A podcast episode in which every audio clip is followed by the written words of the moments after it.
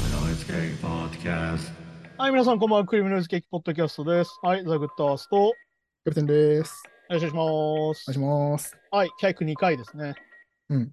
ああ、気づいたらゴールデンウィークも多分終わってるんじゃないですか。これを撮って流れてる頃にはね。確かに、この収録段階だとね、そここれが始まるんだっていう、そうだ よ。ちょうど前ぐらいなんですけど。まあね、基本的に、あの、なんだ、カレンダー通りに生活しない人たちだから、俺たちは。うん、あんまり関関係気にしたことがないっていうかね。なんかなん12連休とか11連休とかやって、ふーんっていうね。そう、今年は何連休だとか全然、 そういう会話もう何でもしないですもんね。学生時代ぐらい。逆に言うとね、あの、俺たちは、あの、みんなが休んでる時に働いてる側の人たちだから。そうそう、確かに。ば場合によってはそうですもんね。うん、で逆に言うとね、あの平日にしか外に出ないから、うあのんたまに土曜日の渋谷とか行くとすげえなと思ったりするんだけど、ああ、まあそうですね。なんかね、人の出入りは増えてるよね、やっぱね。うん、いや、絶対増えてますよ。だから、そうですかね、もうゴールデンウィークもそう、この放送なんかで終わっちゃってるのはあれですけど、うん、多分人手とかやばいんじゃないですかね。いや、だからでも3最年ぶりぐ近らいにね、渋谷とか行くじゃん。うん、この前、金曜日か。金曜日の夜に渋谷に行ったんだけど、うん。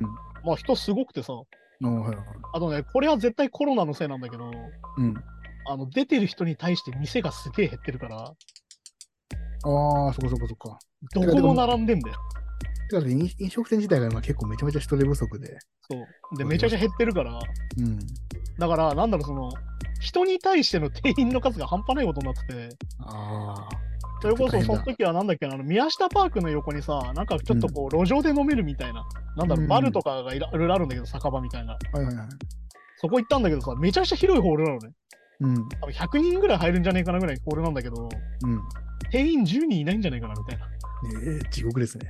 そもう呼んでも。も来ないし頼んでも来ないしみたいなさあ あ、だけど2時間で追い出されるみたいなええことになっててちょっとなんか時給1800円ぐらいとかでもなんか人来ないとかって。まあだから結局やっぱりさなんだろうもともとしんどい仕事だったわけじゃん 時給が安いし大変だしってなって、でさらそうそうにそう渋谷とかだとさ基本的に渋谷に住んでる人っていうのはさ、うんはっきり言って飲食店でバイトするようなタイプじゃないわけよ。じゃなくて、だまあからそのまあまあ渋谷近辺で住んでる人たち。ね。ってことはさ、都内から渋谷にやってきて働いてるわけよ。うんって考えた時に、まあやっぱ戻ってこないよ。そうかそうかうん、まあもちろんせ正社員も少ないですからね。みんな、そ派遣とかバイトばっかだから。う。で、なるとね、やっぱり大変だよね。だってこの前プロントに行ったけどさ、うん。なんかその明らかに正社員の人一人で、なんか全員研修みたいなバイトにたちが働いてた。ああ。もう永遠に並んでるみたいな。まあそうそうまあもちろんね、ココロナ禍で経営がっていうのはまあ理由はあるんでしょうけど、やっぱね、実際あのパッとスパッと切られたら、やっぱ飲食業界に戻りたいと思わなくなっちゃいますもんね。そう、だから結局やっぱりね、そのなんだろうな、前も話したけど、しわ寄せというかね、いわゆるそのうん労働者を大事にしてこなかったしわしわ寄せが明らかに来てるというか、ところだと思うし、まあさっき言ったゴールデンウィークでさ、まあ今回初めて、なんつうの、いわゆる制限なしの、うん。うん、そうそうそあの、なんだろうな、大型連休みたいなのが来るから、う。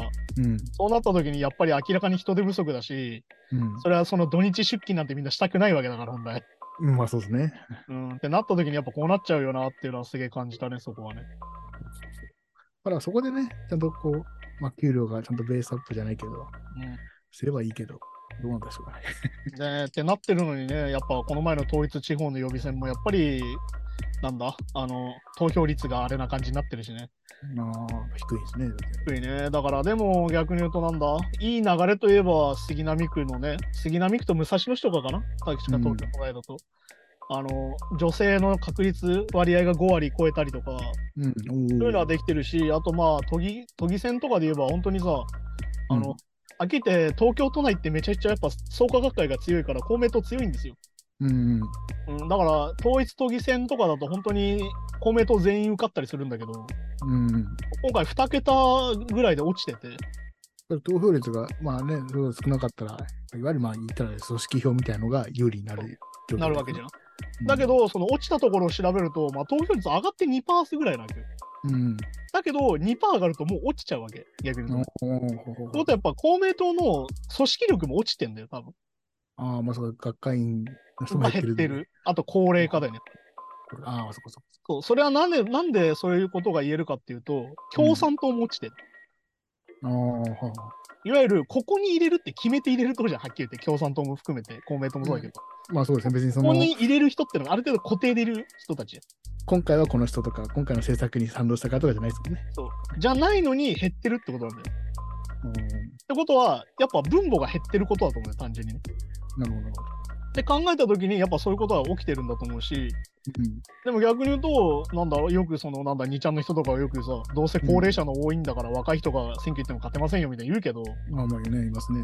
そうじゃないんじゃないかなってことなんだよ。あれ、勝ててんじゃんっていう。まあ、それで考えたらそうですよね。ってなるから、だからやっぱり行った方がいいよなのね、単純に。うん言い続けますけど、同じことを俺は ね。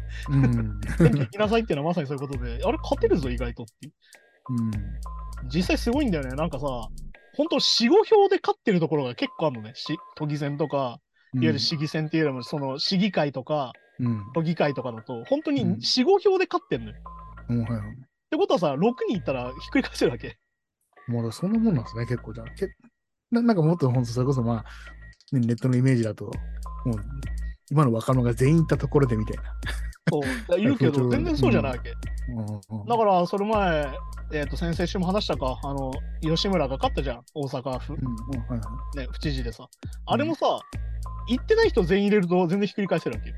あーそっかっていう風になってて、意外と行きゃ勝てるんだけど、そもそも行くって発想がないから、やっぱり。うん、まあね。そうそれでね、結構、なんだろう、最初からいいやってなっちゃうんだけど、だから結構よくよく言うけど、やっぱこう、せ政治でいわゆる不利益を被ってる人ほどいかいいかないというかね、いけないというか。だから行く行行った方がいいよって話なんだけど、うん。で、ここでもう一つ問題が今出てきててう、ん。あの、あれですよ、あの、N 国は今回めちゃくちゃ落ちたのね。うん。なんなら、2人ぐらい以外は全員落ちたのよ。で、現職だったやつは全員落ちたのよ。はいはいなんだけど、あの、参政党がね、あの、地方議会100人っていうのを達成しちゃって、おーやっぱ人気なんですね。そう。だから、あれはあれでさ、めちゃくちゃネット戦略上手なわけですよ、はっきり言うと。うん。うんマーケティングはっきりで上手で、まあ、YouTube のショートとかさ、うん。 TikTok とか見るとめちゃくちゃ出てくるわけ、政治関連のやつうで。ん。はいはい。でも逆に言うと、さっき言った、投票上げればいいんだみたいな、思ってたじゃん、みんな。うん。投票率上げれば、なんだろう、はっきり言うとリベラルが勝つみたいな思ってるわけど、うん。そうじゃなくないってことも出てきてるから、今ね。ういん。わゆるその反自民の人たちが維新に入れてるって流れもあるし、ああ、そうかそうか。まあね。だけど、何度も言うけど、維新っていうのはネオ自民党だから、まあ、だってほ星よ星寄りですもんね、だってね。年寄りだし、なんならもっときつい新自由主義だから、だかうん。確かに確から全然生活楽になるタイプじゃないわけなんだけど、に。うん。だけどそういうふうになっちゃってるってことは、さっきさっき言ったみたいな、投票率上がれば勝てるは嘘なけどもう。うん。だから投票率上げた上で、どうやって普及していくかってことだから、まあ、そうかそうか。まあだから第2段階まで来たかなと同時に、マジで上がらないな、投票率ってことでもあるわけよ。うん。でも上がってるとこもあるから、だから単純になんだろうな、下がってる下がってるって言い続けるより、やっぱとにかく行くのは大事だし、いうん。やとにかくやっぱ自民、維新以外に入れてほしいなとは思うよ。 あと公明やっ。ぱりやっぱりネット戦略上手で、で、N 国党みたいになんかその、なんとかお悪いとかまで出てないというか、あんまり。っていうと、やっぱし支持集めやすいんですかね。まあだからそのオーガニック欲的なやつでさ、これはなんか右派左派なんでもそうなんだけど、なんかあの無農薬がいいんだみたいなところさ、うん。うん。あのでも、 あの参政党に関してはあの反ユダヤ主義みたいなのも見えたし、あのあの小麦粉は毒だみたいなのとか、ま あそうですよね。多そ分ういうのもあったりするから、あと移民とかにも多分厳しい感じですもいんね。や、そうだね、あの真の日本人がみたいな話だから、うっん。ていう話になっちゃうから、だから結構そこがめちゃくちゃねじれちゃってて、うん。そこの理解がないまま話が進むとめちゃくちゃ怖い状況になるぞっていうのはみんなか覚えといてっていうことなんだけど。うん。まあだからね、あの、ごぼうの塔が結局やばいのって分かったのはさ、メイウェザーの花束を捨てたからみたいなさ。 あーお前それ政治関係ないやんみたいなことだからさ。 はい人間性でねとか。そう、だから結局やっぱ日本ってさ、イメージと人間性でどうにでもなっちゃうっていうか。うん。だからそういうの賛成党の人は、まあまあ、ちょっとさ爽やかな印象というかね、ああいうそうそうそう。熱で、血熱血かつ爽やかみたいな印象だそうから。そうそう。だからやっぱりその共産党とかの問題になってくるのは、やっぱ候補が高齢化してるわけよ。うん。ははっきり言って70代の人とかめちゃくちゃ多いし、うん。で逆に言うと20代の子とかあんまりいないわけよ。うん。でもやっぱ芦屋の市長選とか26歳の人が勝ったりしてるわけよ。おーそうですね。なんだっけ、あの、確ハーバードと東大行くみたいなさ。そうそう、ねエリートのねそう。し史上最年少市長みたいな。そう。でもあれもね、逆に言うと、あの、完全にブランド志向な話だからさ。26歳でハーバード出ててみたいなさ。う逆に言うと、これが本当に怖い人だったらどうするみたいな話だから。ん。まあ、それはね、あのやってみないと分かんないわけだけど。でも本当当にそういうことでさ、やっぱその人間性重視になっちゃって、要はキャラ重視でみんな入れちゃってるから、だかうん。ら良くも悪くもなんだろう、地方議会がさ、あの、うん売れなくなったインフルエンサーとか、人気なくなった芸能人のなんか再就職先みたいになってるのが俺は嫌だなと思うわけ。まあそうですね。だから、まあだってそういう目的でスカウトしてるんですもん、多分ね。いや、まあ完全にそうだよね。でそそもそも政治能力に期待してとかじゃないですもないよね、完全にね。んね。だから N 国みたいなさ、あれはだからあーはっきり言ってシステムハックなわけじゃん、ああいうのってうん。うん。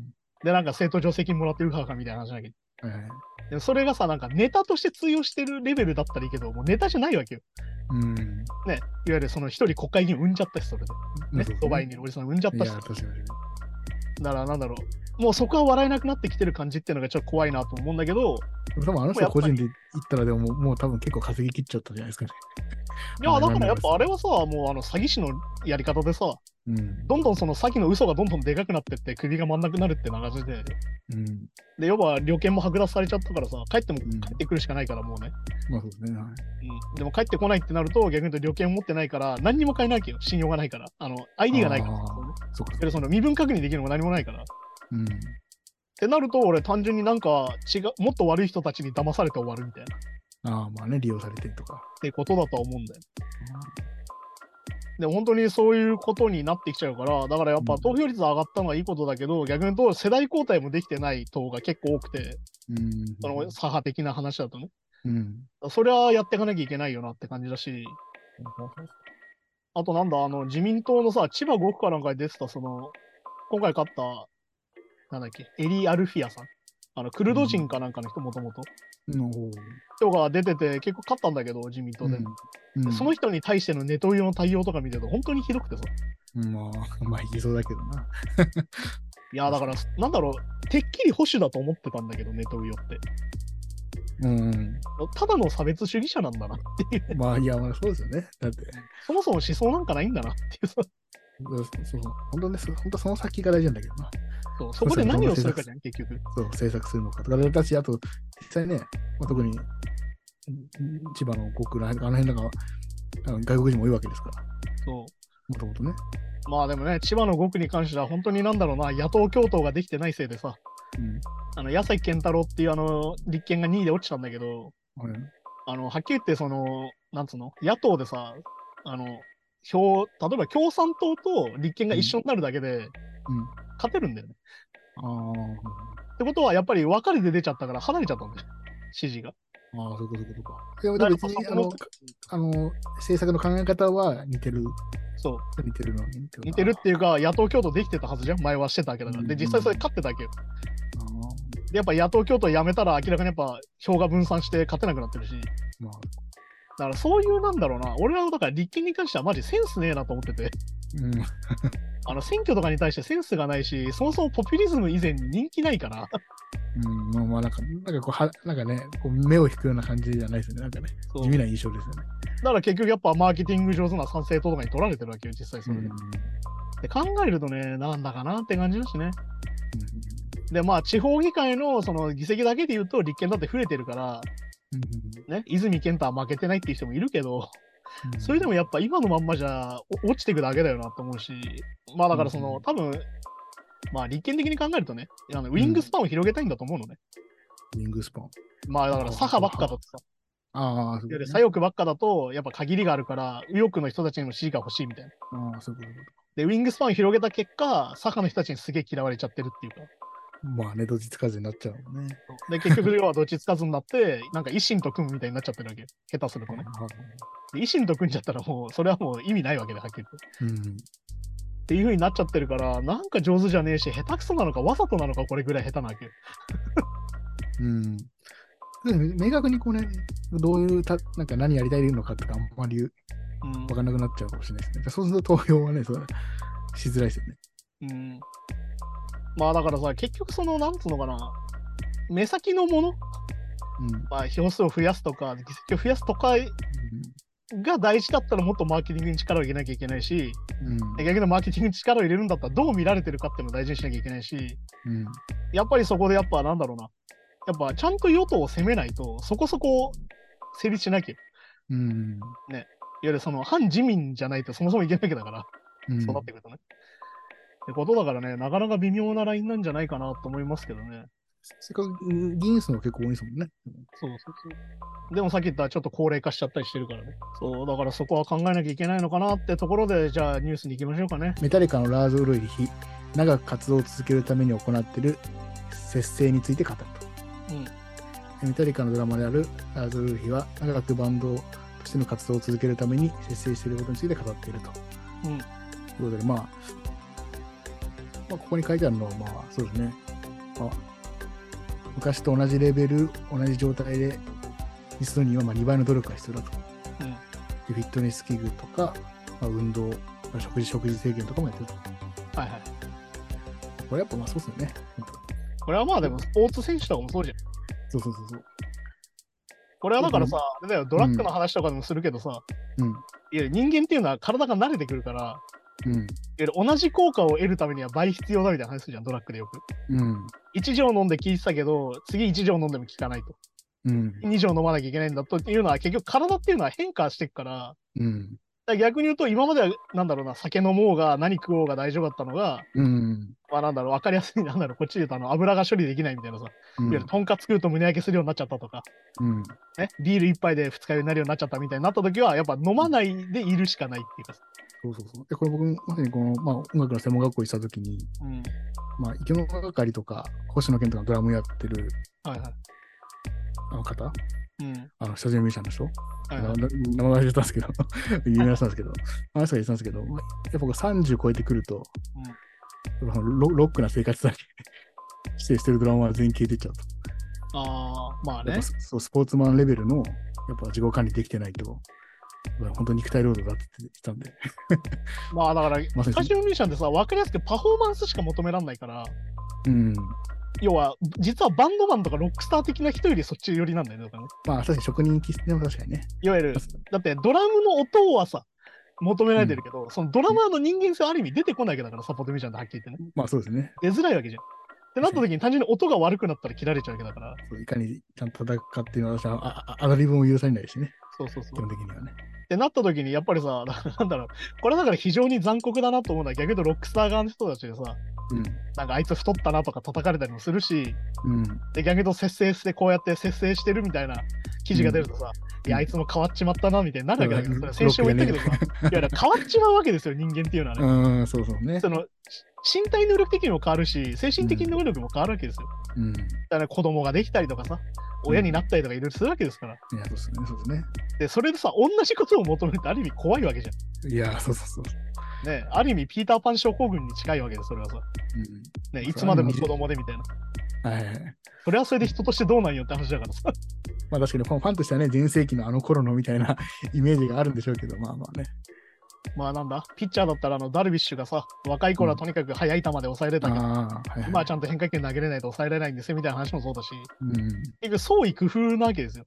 長く続けるってことは、要は、なんだろうな、その時トップを取るっていうのと、うん。長いことプロでいるっていうのは、ある意味能力が違うわけですよ。うん、うん。要は努力、努力の仕方が変わってくるわけ。だあそうですね、はいはい。からさっき言ったみたいな、なんだっけ、ラーズだったらなんだっけ、夕食は豆腐とプロテインとか、 なんか書いてあるじうゃん。ん、そうそうそう、 全然ロックじゃない。まあ確かに豆腐食ってるやつはロックじゃないって言われるロックじゃないのかもしれないが、みたいなさ。植物性タンパク質を取ってるんだから体にはいいのってまあでもね。 そうそうそうそう。ことだからさ。まあそうですよね。だ,、まあ、だし、あとまあ、じゃあそれでちょっとパフォーマンスが落ちちゃったっていうか、まあもう落ちちゃっていかないだけど、例えばボーカルとかで言うと、うんまあ、きまあキーをちょっと下げるとかね、はいはいあるじゃないですか、たまに。まあ、やっぱあれでもまあね、別に、まあ、それはその良さがあるわけだから。まあだからなんだっけな、それこそあの、レッド・ツェッペリンが再結成してさ、息子ボーナムがドラム叩いてやってたけどさ、うん。あの時確か1音半ぐらい下げてて、キーを。うん。まあだからまあ元気出ないっていうのは有名な話なんだけど、ロバート・プラントうも、ん。はいはい。結果的になんか今時っぽいなと思ってね。うん、ああ、まあ、たた確かに。いわゆる今 のラウドミュージックとかピッチが下がってやっるぱここの影響があるんだなって単純に思ったよ、やっぱり。逆に言うとね。の、ああ、やっぱり1音半とか下げてリフ弾くと、完全にそのニューメタル的なものとか、あ、そうかそうか、確かにギターも下がるからね。そうあーまあ、 言われてみればそうか、確かに要はサウンドが今っぽくなるのよ、逆 に。レッ。そうドツェッペリンかの曲が。ああ、ダウンチューニングやるかそらうそうそう。っていう面白さもあったりとかして、やっぱ音楽ってそこも楽しめるから、あーまあ、そうですね、確かに確かまあだからなんだ、そのね、プロ野球選手だったらバンバンホームラン打ってた人が、ね、うんこうなんだろう、スマートにヒットを打てるようになるとか、いわゆるバントが上手になるとかね、はいはいはい。守備ができるようになるとかみたいな変化も楽しめるわけだから、本来ね。うんうん。まあ、何度も言うように先週も言ってたけど、人間っていうのは変化するもんだから、それ変化を楽しもうぜって話です。まあそうですね。はいはい。劣化って言っちゃうとね。もうそう、劣化って言うとそこで終わっちゃうからさ。でもそれは考えがもう、ある意味、思考が止まっちゃうから、そこで。だかうんうん。ら逆に言うとさ、嫌じゃないずーっと15歳ぐらいの時のネタを言われ続けるって嫌じゃないみんなああ、まあまあね。例えばなんだ、芸人さんで一発ギャグがその若い時に受けてさ。で、自分は大人になっうんいて、やー漫談とかトークで受けたいのうに、ん、そうそうそう。いつまでもあの一そうい発うイメージギャグお願いしますみたいな、みたいなんあてーしんどいじゃん、それは。あれ俳優俳優とかでも元天才子役のとかねそう。いつまで子役って言ってんだよっていう。そうそれかさ、その当たった役をいつまでも言われるとかさ。言われるのはね、ハリー・ポッターとかもそうかもしれないけど。それこそあのなんだ、あのアイドルの子だったらいつまでもアイドル辞めて女優やってんのにいつまでも元何々48とかさ、ねえ坂道グループ、元坂道とか言われちゃうわけじ それきついっすかもしれない、確かにね。ゃん。ね、いわゆるその自分がいる位置じゃないところの話をまだされちゃうっていうさ。うんうん。で、自分はそこでさ、もうそこにそもそもいないから、そこの話もわかんないけど、言うたら。うん。今どういう子がいるかとかも知らないしみたいな。確かに確かだけど、ファンにはそこを求められちゃうみたいな、やっぱしんどいことね。になるほどね。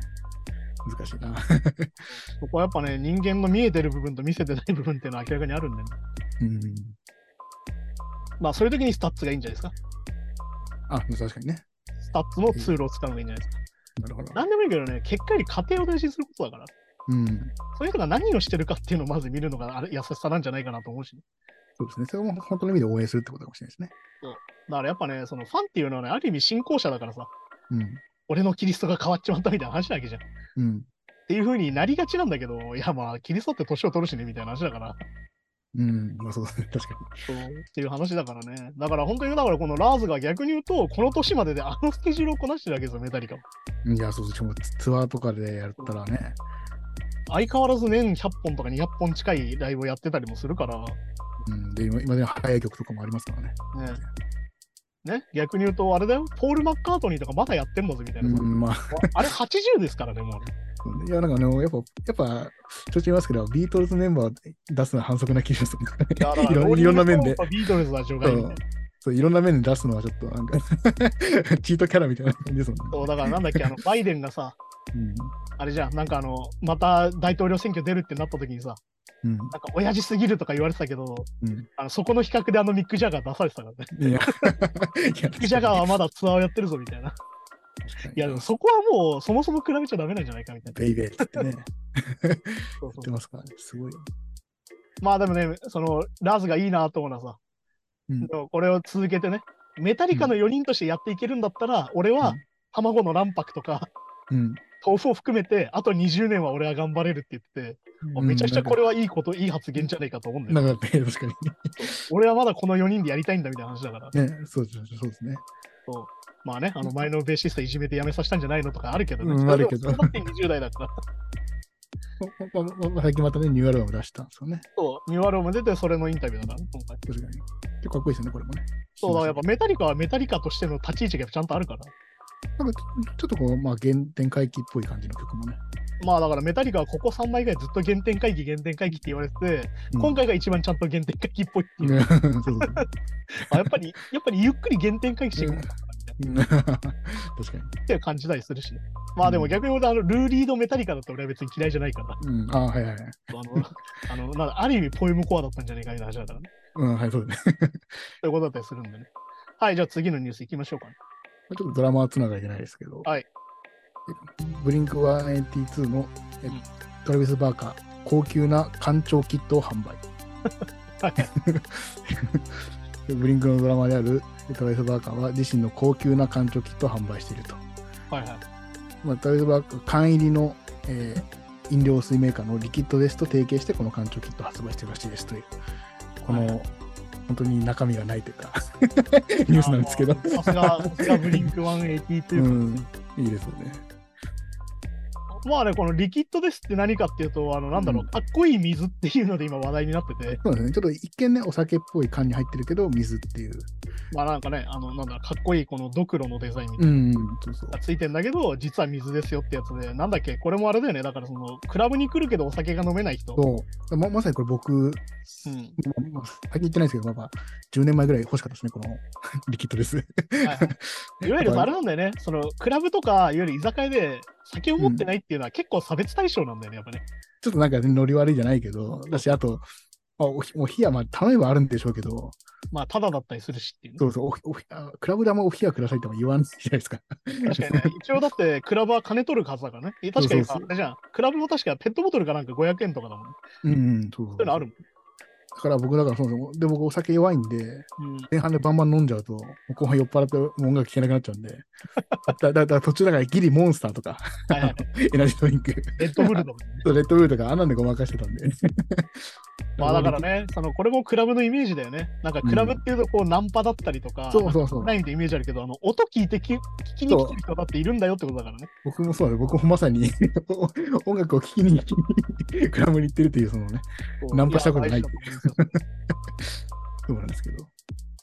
いやいや、だからなんだろう、そこもさ、なんだろうな、ポイントでさ、なんかやっぱりその、やっぱイメージが強いんだよね、やっぱりそういうものに対してのさ、ういんわゆるそのパーティー文化へのイメージっていうのが、ある意味日本だと特にね、まあ、まあまあ風営法に違反してるみたいなのあるけど、ああ、まあまあね。余計にそういう悪いイメージがやっぱあるから、うん。まあだからなんだろうな、まあトラビスはね、こういうおバカな感じなのはすげえ相変わらずだし、うん。まあだからブリンク182が復活しましたよね、オリジナルメンバーでね。うん、そうですね。はいはい。そうで、コーチェラに出ててさ、で、はいはい。で、1周目は確かサプライズで昼ぐらいに出てたんだけど、うん。あのフランク・オーシャンがトラブってさ、うん。 2週目キャンセルになって、結局、ブリンクが代わりにヘッドライナーやるみたいになって、はいはい。で、まさにクロージングでスクリレックスかなんか出てたけど、うん。そういうのもあったりとかして、いや、なんだろうな、ブリンク、まあ、俺が高校生ぐらいの時に聞いててさ、うん。なんだろう、俺、ある意味嫌だった時期がすげえあって、実は。うん。ああ、そうですね。なんだろうな、曲すげえいいのよ。メロもいいし、なんだろうな、切ない感じもあるし、みたいな。だけど、本当に歌詞がおバカなわけ。うん。うん、ああもう、なんだろうな、歌詞聞くとがっかりするみたいな。 ああ、まあ、なんか、いいバラードだなと思ったら、なんか、めちゃくちゃしょうもねえ歌じゃねえか、みたいな。まあ、あるあるですね。 っていうのがブリンクだったわけよ。うん。で、俺はなんだろう、だから当時から思ってたのが、そのパンクの、このポップパンクの人たちうん。が40過ぎて50近くなった時に、うん。この曲そのままできてるのかなっていうのはすげえ疑問だったの、当時から。ああ、まあまあ、確かに確かで、わかりやすく、まあ、グリーンデーとかはさ、よりポリティカルになったりとか、に。うん。よりどっちかというとハードロックに寄ってったりしてたわけじゃん。うん。で、ブリンクっていうのははっきり解散しちゃってさ、うん。ね、途中で。で、まあ、トムみたい、トムが別のバンドやったりとか、うん。でトラビスがすげえいろんなバンドやったりとか、なんならエミネムで叩いてみたりとかしてたわけよ。うん。ってなった時に、なんだろう、実はブリンクってめちゃくちゃさ、あの、うんなんだろう、身にかかる悲劇というか、うん。非常に問題がめちゃくちゃあったわけじゃん。うん。一番わかりやすいのはトラビスが飛行機事故にあって死にかけたりとか、ね、してたし、うん。まあ、それこそ、あの、なんだ、マークがさ、うんあの、癌になっちゃったりとか、うん。で、なんなら再結成しようってなったんだけど、やっぱトムは参加したくないとか、うん。で、そういう問題がめちゃくちゃあったわけよ、今までね。で、それでまあ、最近ね、やっとオリジナルメンバーで再結成になって、うん。なんだろうな、あの、いそのコーチェラに出たときに、うん。なんかおバカな歌詞含めてエモいっていうのが分かって、うん、ああ、この、なんだろうな、無鉄砲に、なんだろう、この人いつか早く死んじゃうんだろうなぐらいに思った人たちが50まで、あーね50近くまでバンドを続けて、うん、でなおかつ相変わらずこういうバカなことを歌ってるみたいなことに、なんかエモさを感じちゃうんだなっていうのは、言うと俺はこれ自分が30過ぎてないって気づかないことだから、まあ確かに確かに。ところでなんかね、うん、で、ちょっとささっきの話にリンクするようだけど、やっぱこうね、変化していく上でやるからよりいいかもしれないですね。そう。で、やっぱ改めて思ったブリンクはあれだよね。あの、なんつうのかな。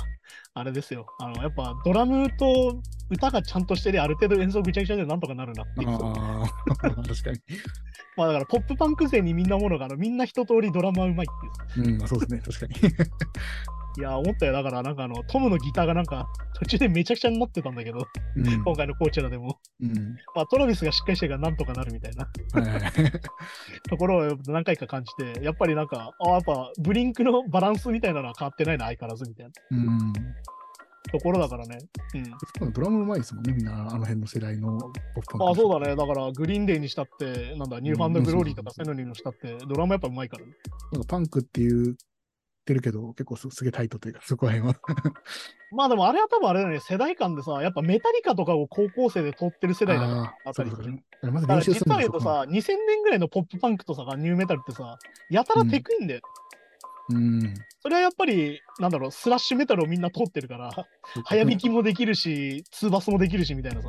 そうフィフィルとかそうですもんね。そうそう、あのフィルはそう完全にメタルだったりするし、うん、そうそうそうそう。そう、ああいうのはやっぱ世代なのかなと思うよね。やっぱりうん、まあ確かに確かに。そう、だからニューメタルの人たちね、ギターソロとかクソだとか言ってたけど、めちゃくちゃ。ゃあなたたち、なんか、早弾きできるやんみたいなさ。結構ね、できる人多いですよね。でだ逆からにこうサム41の人みたいに分かりやすくそっちを使うみたいな人もいるわけだから。ああ、そうですね、そうそう。だからそれはやっぱ逆に言うと世代性なんじゃない多分。意外とね、だからこう好き、好き、好きなもののあのカウンターカルチャーとかだったりするから、なんそうそうそうそう。か意外と真逆な音楽やってるようで、結構できたりとかね。まあだから、前これ何回も言ってるよね。多分コーンが出てきた時にさ、うん。グランジなんてクソだみたいなさ。うん。あんななんか、しめしめしやがってですね、おめえらも湿ってんじゃねえかって。お前らもだいぶなんかネガティブなこと歌ってんじゃねえかよって話だし、ね、お前らが嫌いなわけないじゃんみたいな話だから。ネガティブなやつは、ああいうゴリゴリで、あの、か囲ってる分余計なんかねそう、むき出しじゃない分余計いいっすっていうか、なんかだから結局ね、なんかそこのバランスでさ、なんか、なんつうの、そこも時代性だったりある意味するわけじゃん。いわゆるさ、うんなんだろうな、それこそポリスがファーストアルバムの時、下手に叩けって言われたとか、ああ、はいはいああはい。いうのもある意味時代性なきゃ、いや、パンクがすげえ流行ってるから、うん。パンク的なものが、うん。あの、お前らちょっとテクすぎるみたいな、うますぎるみたいで、下手にあ叩く。荒々しいビートがいいと。そうそうそうそう。うん。だからなんだろうな、左右逆にして弾くみたいな、そうそういうことになってくる。まあなるほどね。っていうことになってくるからね、ある意味それも時代の変化だったりするから、うん。あそういうふうに見てね、なんかその、なんだ、ブリンク182を見て、うん。大人になるってことは悪いことじゃねえなって思えたみたいなのは、ちょっと俺的には新発見だったね、今回のこちらあ。ーいいいいですね。で、はたやバッドバニーとさ、うん。あの、ブラックピンクはヘッドライナーでさ、うん初のスパニッシュ系で、初のアジア系でみたいな、あじゃあ系でうん。めちゃくちゃこう進んでるところもあるけど、逆に言うと戻った時に、解雇するところもちゃんとあるみたいな。うん。まあね、その、コーチらがね、もうバズり優先すぎて、ヘッドライナーの選び方がちょっと雑なんじゃないみたいに言われてるけど、うん。そう、あの、いわゆる話題性でやりすぎじゃないかみたいなね。まあ、あと YouTube の再生回数みたいなね。まあね、そのせいで結局フランク・オーシャンはめちゃくちゃになっちゃったわけだから。うん。っていう話でさ、そういうことも含めてなんでね。なんかそういうことも含めて、やっぱその長く続けることうん。の大事さみたいなのは、逆に言うとそのニューメタルだって何でもそうだけど、20年経つと思ってないから、ニューメタルやってた頃には。まあまあ、そうなんでしょうね、多分ね。あの人たちが60、50になってまだやってると思ってないから。いわうん。ゆる、まあ今で言うとエモとかもそうだし。はいはい。っていうことなんでね、なんかそういうのはなんか音楽を長く聴くこと、うん。何かを長く続けることの意味なんじゃないかなと思ったりはするよね。確かうんはい、じゃあそんな感じで今週もやってたんですけど、まあどうですかね、なんかまああれだよね、だからさっきも言ったけども、なんかこうやって続けていくと面白い変化があって、それこそ俺たちが言ってることだって変わるし、に。まあ、そうだでかすら社ね。会が言ってることも変わる感じっていうかね。うん。あとまあ、こう、二人やってるとね、もうお互いのこともね、ちゃんとこう、なんか、分かってくるというか、いろいろあ、発だっ見てがああれるじゃからんね、なんか最初の頃はさ、なんかよくわかんないままやってたけど、なんか最近はさ、なんかこういう球投げたらこういうふうに返ってくるみたいなのわかるじゃん、やっぱり。ああ、まあ、そうそうもね、確かに。 そう、そういうのもあったりするからね。うんまあ、僕は僕は投げてるだけなんで、あんまりあれなんですけど あんまりまあキャッチできてる自信はないけど、 まあでもそれでも明らかに最初の頃よりはキャッチできてるからね。まあ確かに確かうん。まあそういうとこだったりするからね、そういうふうに含めて考えると面白いんじゃないかなと。に。思いますね。はい、じゃあそんな感じで今週もありがとうございました。また来週です。さようなら。うんだから、 Flame and Ice Gang Podcast.